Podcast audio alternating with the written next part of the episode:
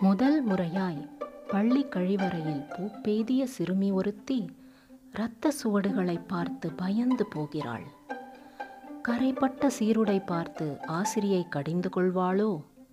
துவைத்து தரும் ஆயா அவள் மொழியில் வையப் போகிறாளோ? என குழம்பி போகிறாள். ஆனது ஆகட்டும். கரை நல்லது என தொலைக்காட்சிகளின் நிமிடத்திற்கு ஒருமுறை வரும் விளம்பரம் தனக்கானதுதான் என தன்னைத்தானே தேற்றிக்கொண்டு தைரியமாய் வெளிவருகிறாள். இப்போது அவளை பின்னிருந்து பார்க்கையில் யாரோ ஒரு பெண் வரைந்த நவீன ஓவியமாக காட்சியளிக்கிறது அந்த நல்ல கரை.